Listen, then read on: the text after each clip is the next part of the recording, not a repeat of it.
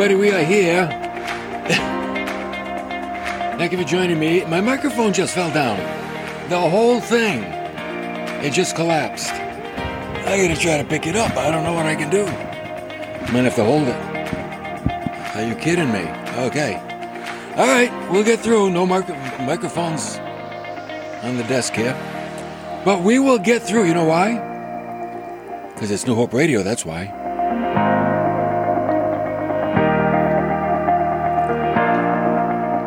Well, I'll tell you what, and I think we can all agree.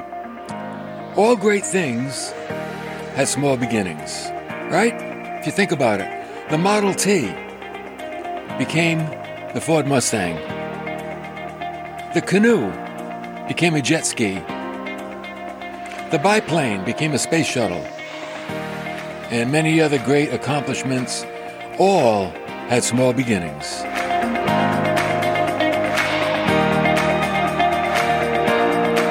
You know the greatest exodus of people in the ancient world? It was over of 2 million people, over 2 million people. That great exodus, it began in a basket. How about that?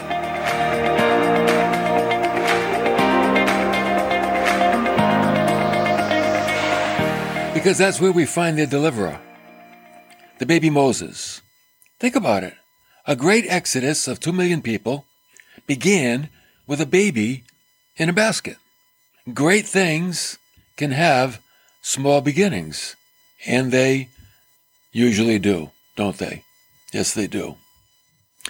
So today we're going to begin a brand new series. I call it Walking with Moses. And we're going to stick with Moses for a little while. And you remember Joseph, who was sold into slavery by his jealous brothers?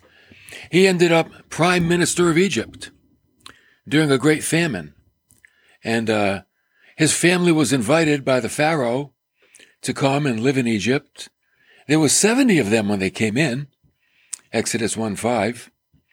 And then after many years, a new Pharaoh arose who did not know Joseph. And he oppressed the people and he made them slaves.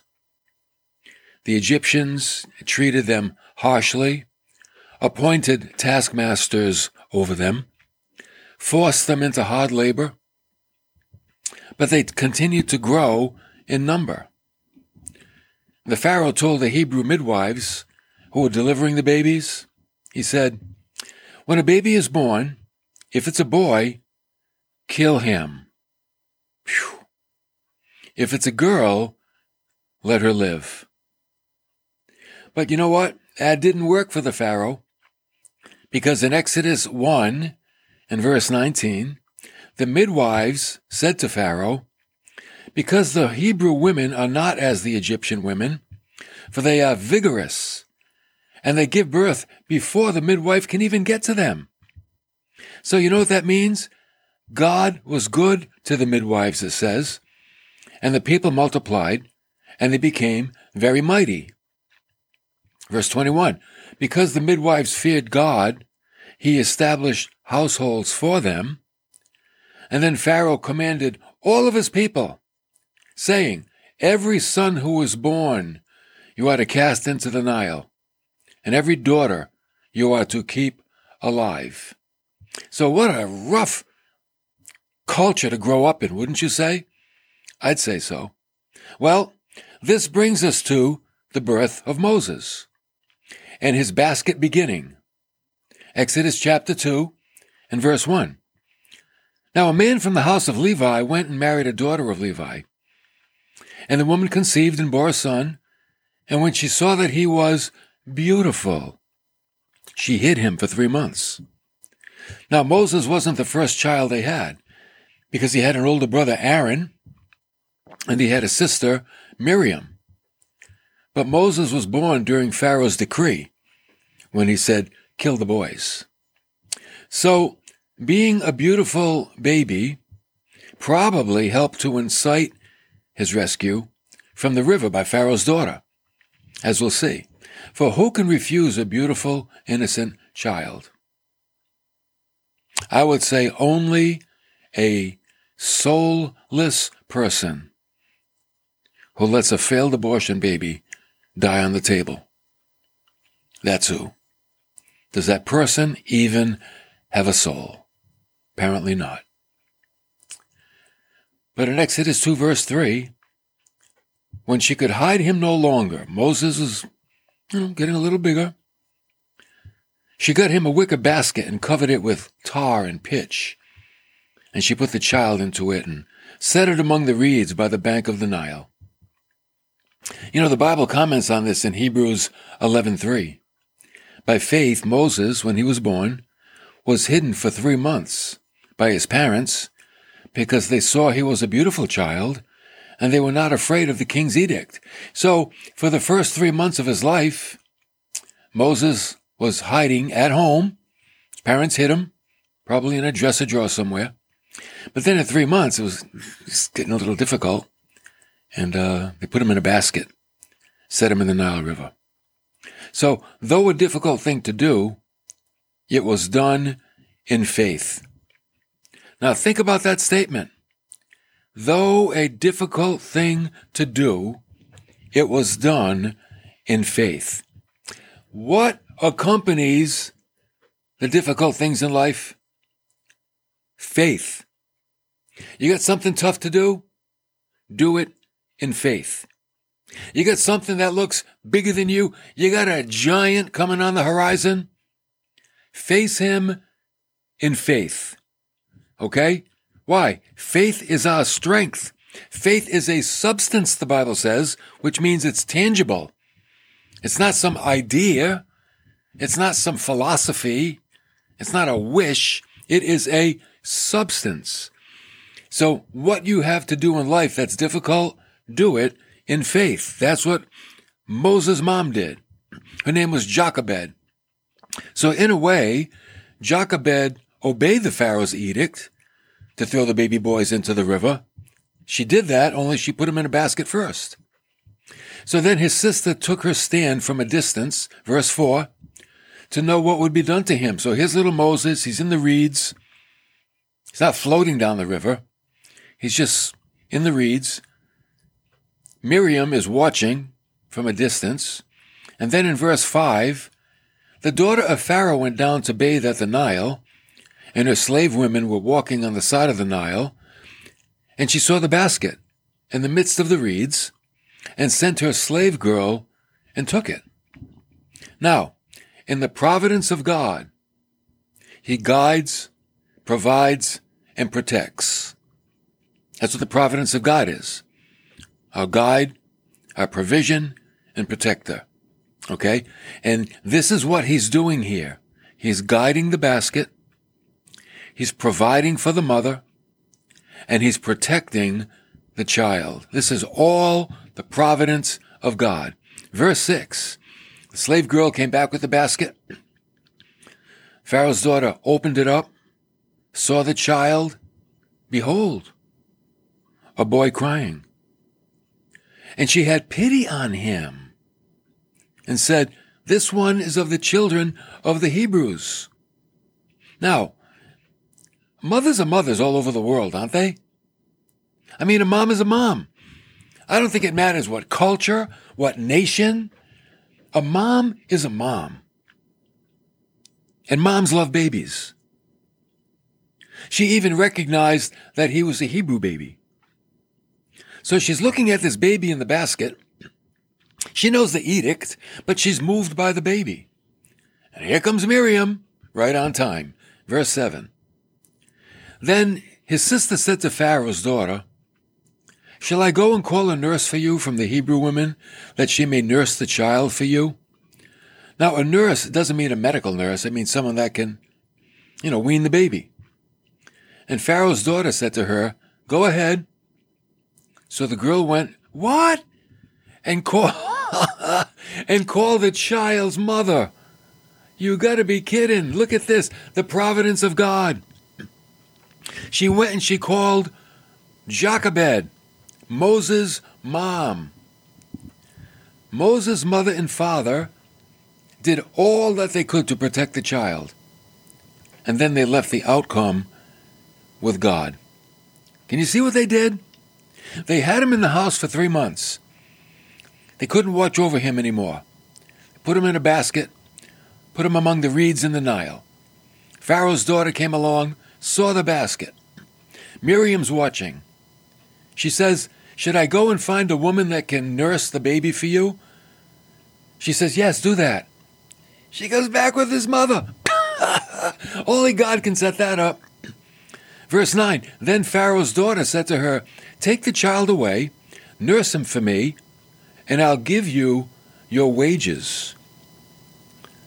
So the woman took the child and nursed him. I'm like, wait a minute. Jochebed not only got her baby back, but she got paid to raise him. What is going on? I think the words of Solomon are fitting here. Cast your bread on the water, for you will find it after many days. Now, this was originally spoken with regards to giving to the poor. Give some, and you'll be rewarded back. Because bread is what we need. It usually stands for food. So if you give away what you need, it will return to you many times over. Think of it like this if you need love, give love, and it'll come back. If you need friendship, be a friend, and it'll come back. If you need help, offer help, and it'll come back. So Jochebed, Moses' mom, cast her son in faith upon the water, and she received him back with remuneration money paid for a work or a service. Think about that. Do you think God honors faith? I do. I do. I mean, I know God doesn't give us everything we want all the time. It doesn't happen. I think of um, poor Rachel. She never had any children, and then when she did, she died at birth. Like, wow. That was one of the saddest stories of the Bible to me. But yet here's Jochebed, and she has Moses, and she gives him up, and he comes back. And she takes care of him, and she gets paid to do it. So she's even in a better place now than she was before. I mean, God's ways, you know, we know we don't know the mind of the Lord. He works in yes, he does work in mysterious ways, and this person he treats one way, and another person it comes out different. But there's a constant through it all. And you know what that is? Faith. You gotta have faith. Oh, you gotta keep the faith. You do. You gotta hang on. Faith is your anchor. You can't let it go. Don't let faith be uh, based on your condition. Faith is not based on your condition. Faith is based on knowing God. It's based on your relationship with Him, trusting in Him, knowing that He's there for you, even though His plan might not be what your plan is. Okay? So, what happened in verse 10? The child grew, and then she did. She brought him to Pharaoh's daughter. She kept her part of the bargain, and he became her son. And she named him Moses and said, Because I drew him out of the water. So Moses is an Egyptian name. It's not a Hebrew name. Okay? And think of it.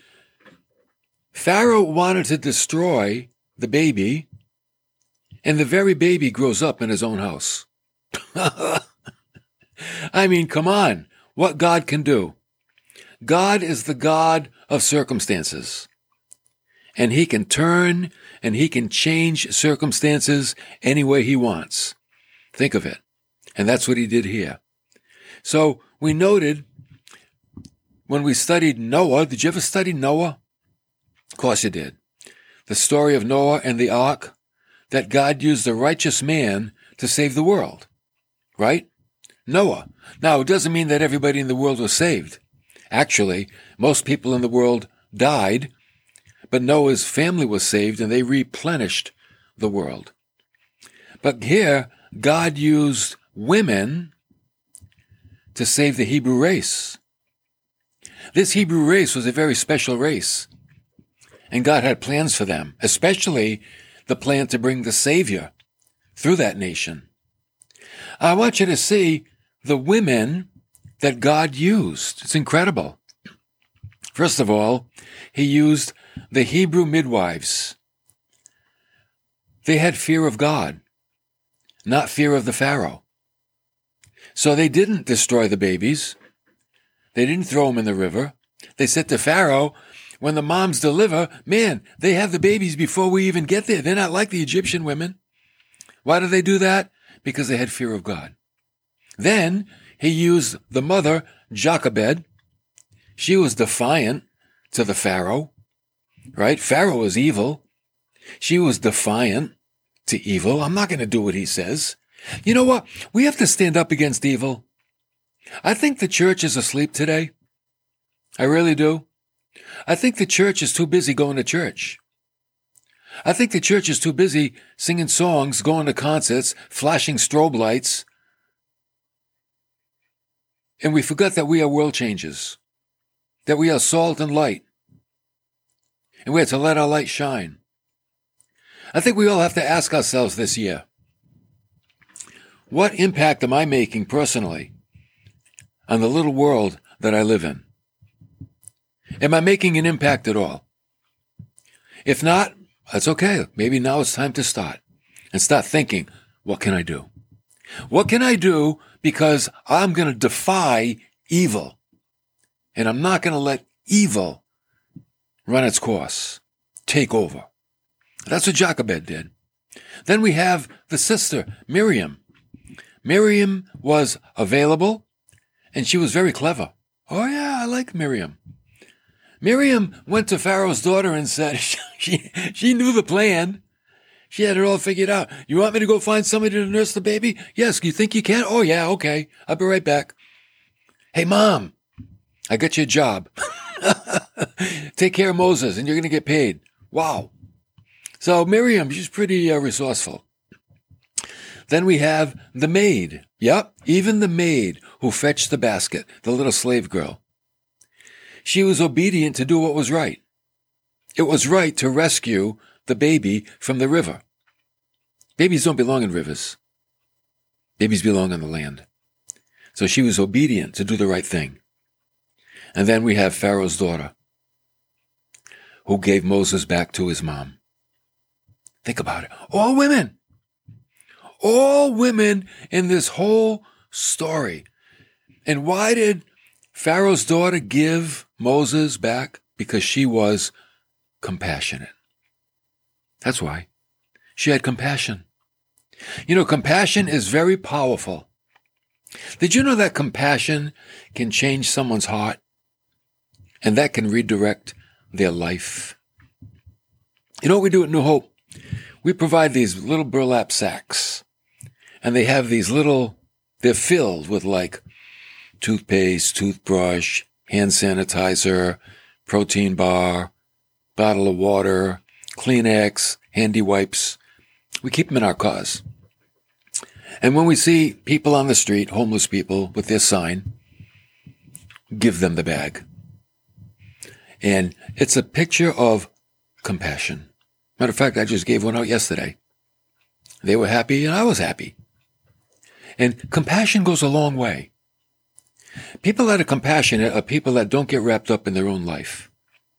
When you become obsessed with yourself, there's no room for anybody else, and there's very little compassion.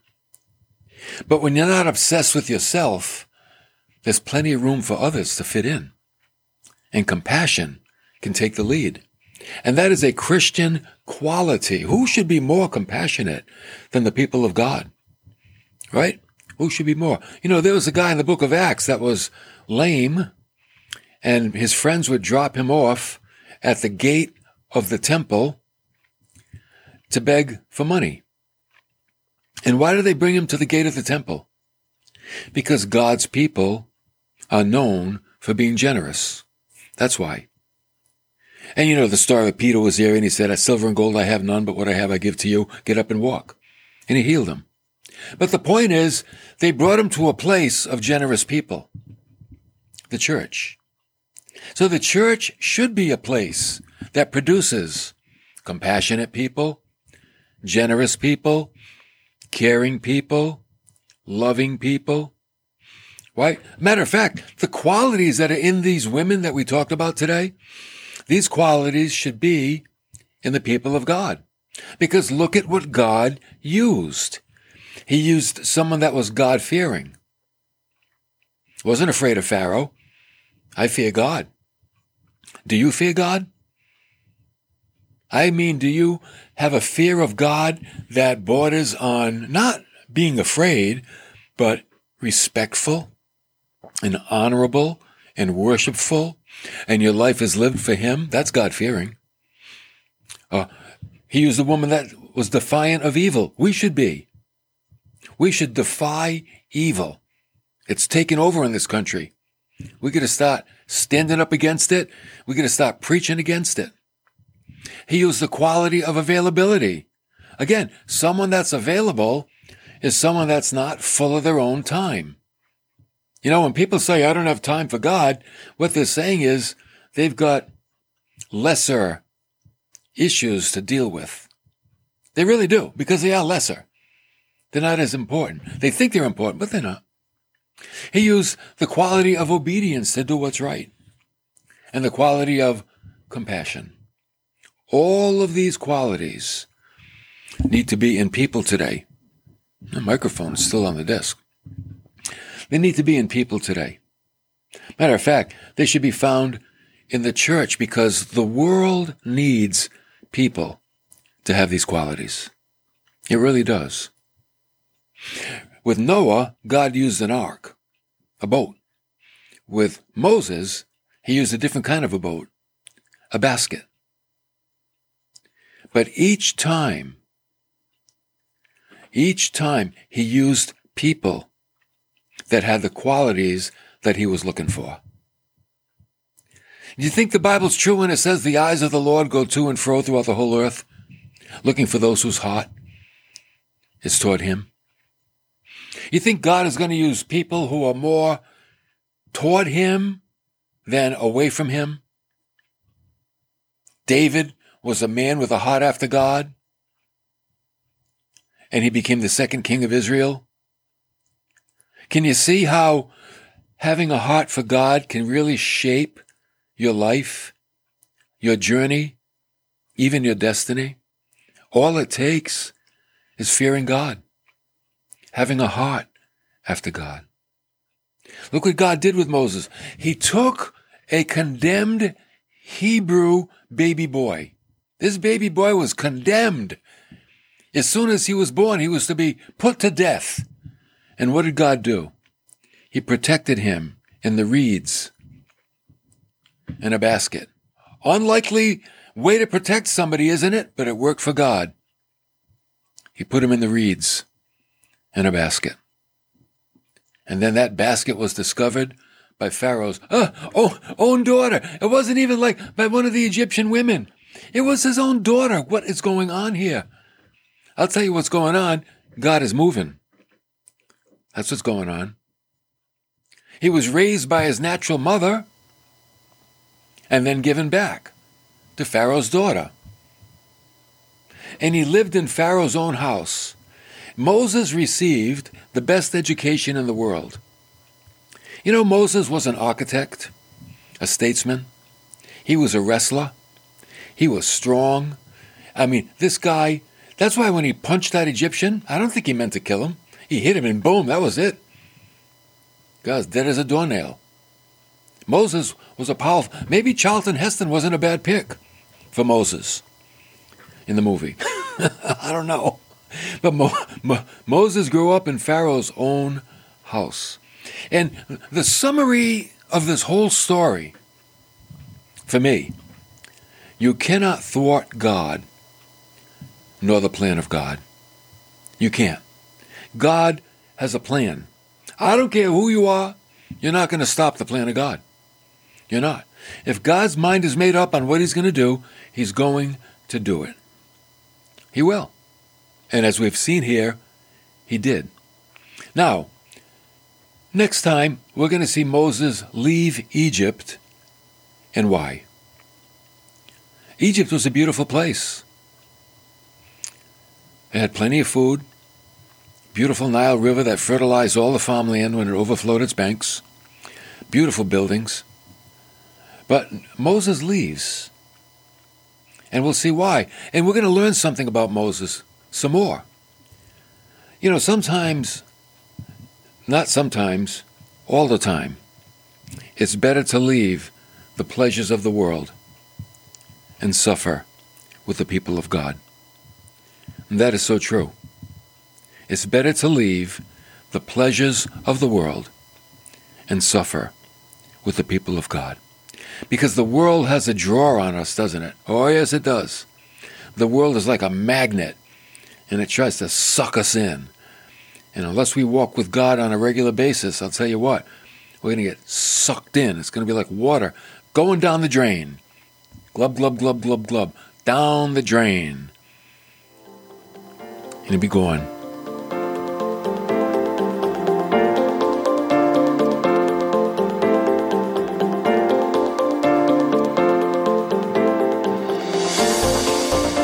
I think the story of Moses is going to be very impactful for our lives. I hope you can stay with me every day. And let's really derive some strength, some stamina, some fortitude, build our faith from what we see in Moses, because he's a great example of what it means to be a man of faith. Let me remind you again if you join the Hope Club, that'll help us to produce radio programs and podcasts. $3 a week. Go to newhoperadio.live. Click on the menu button. Fill out all the information. You'll get a devotional in your email box Monday through Friday and it'll help you to start the day off if you do it in the morning.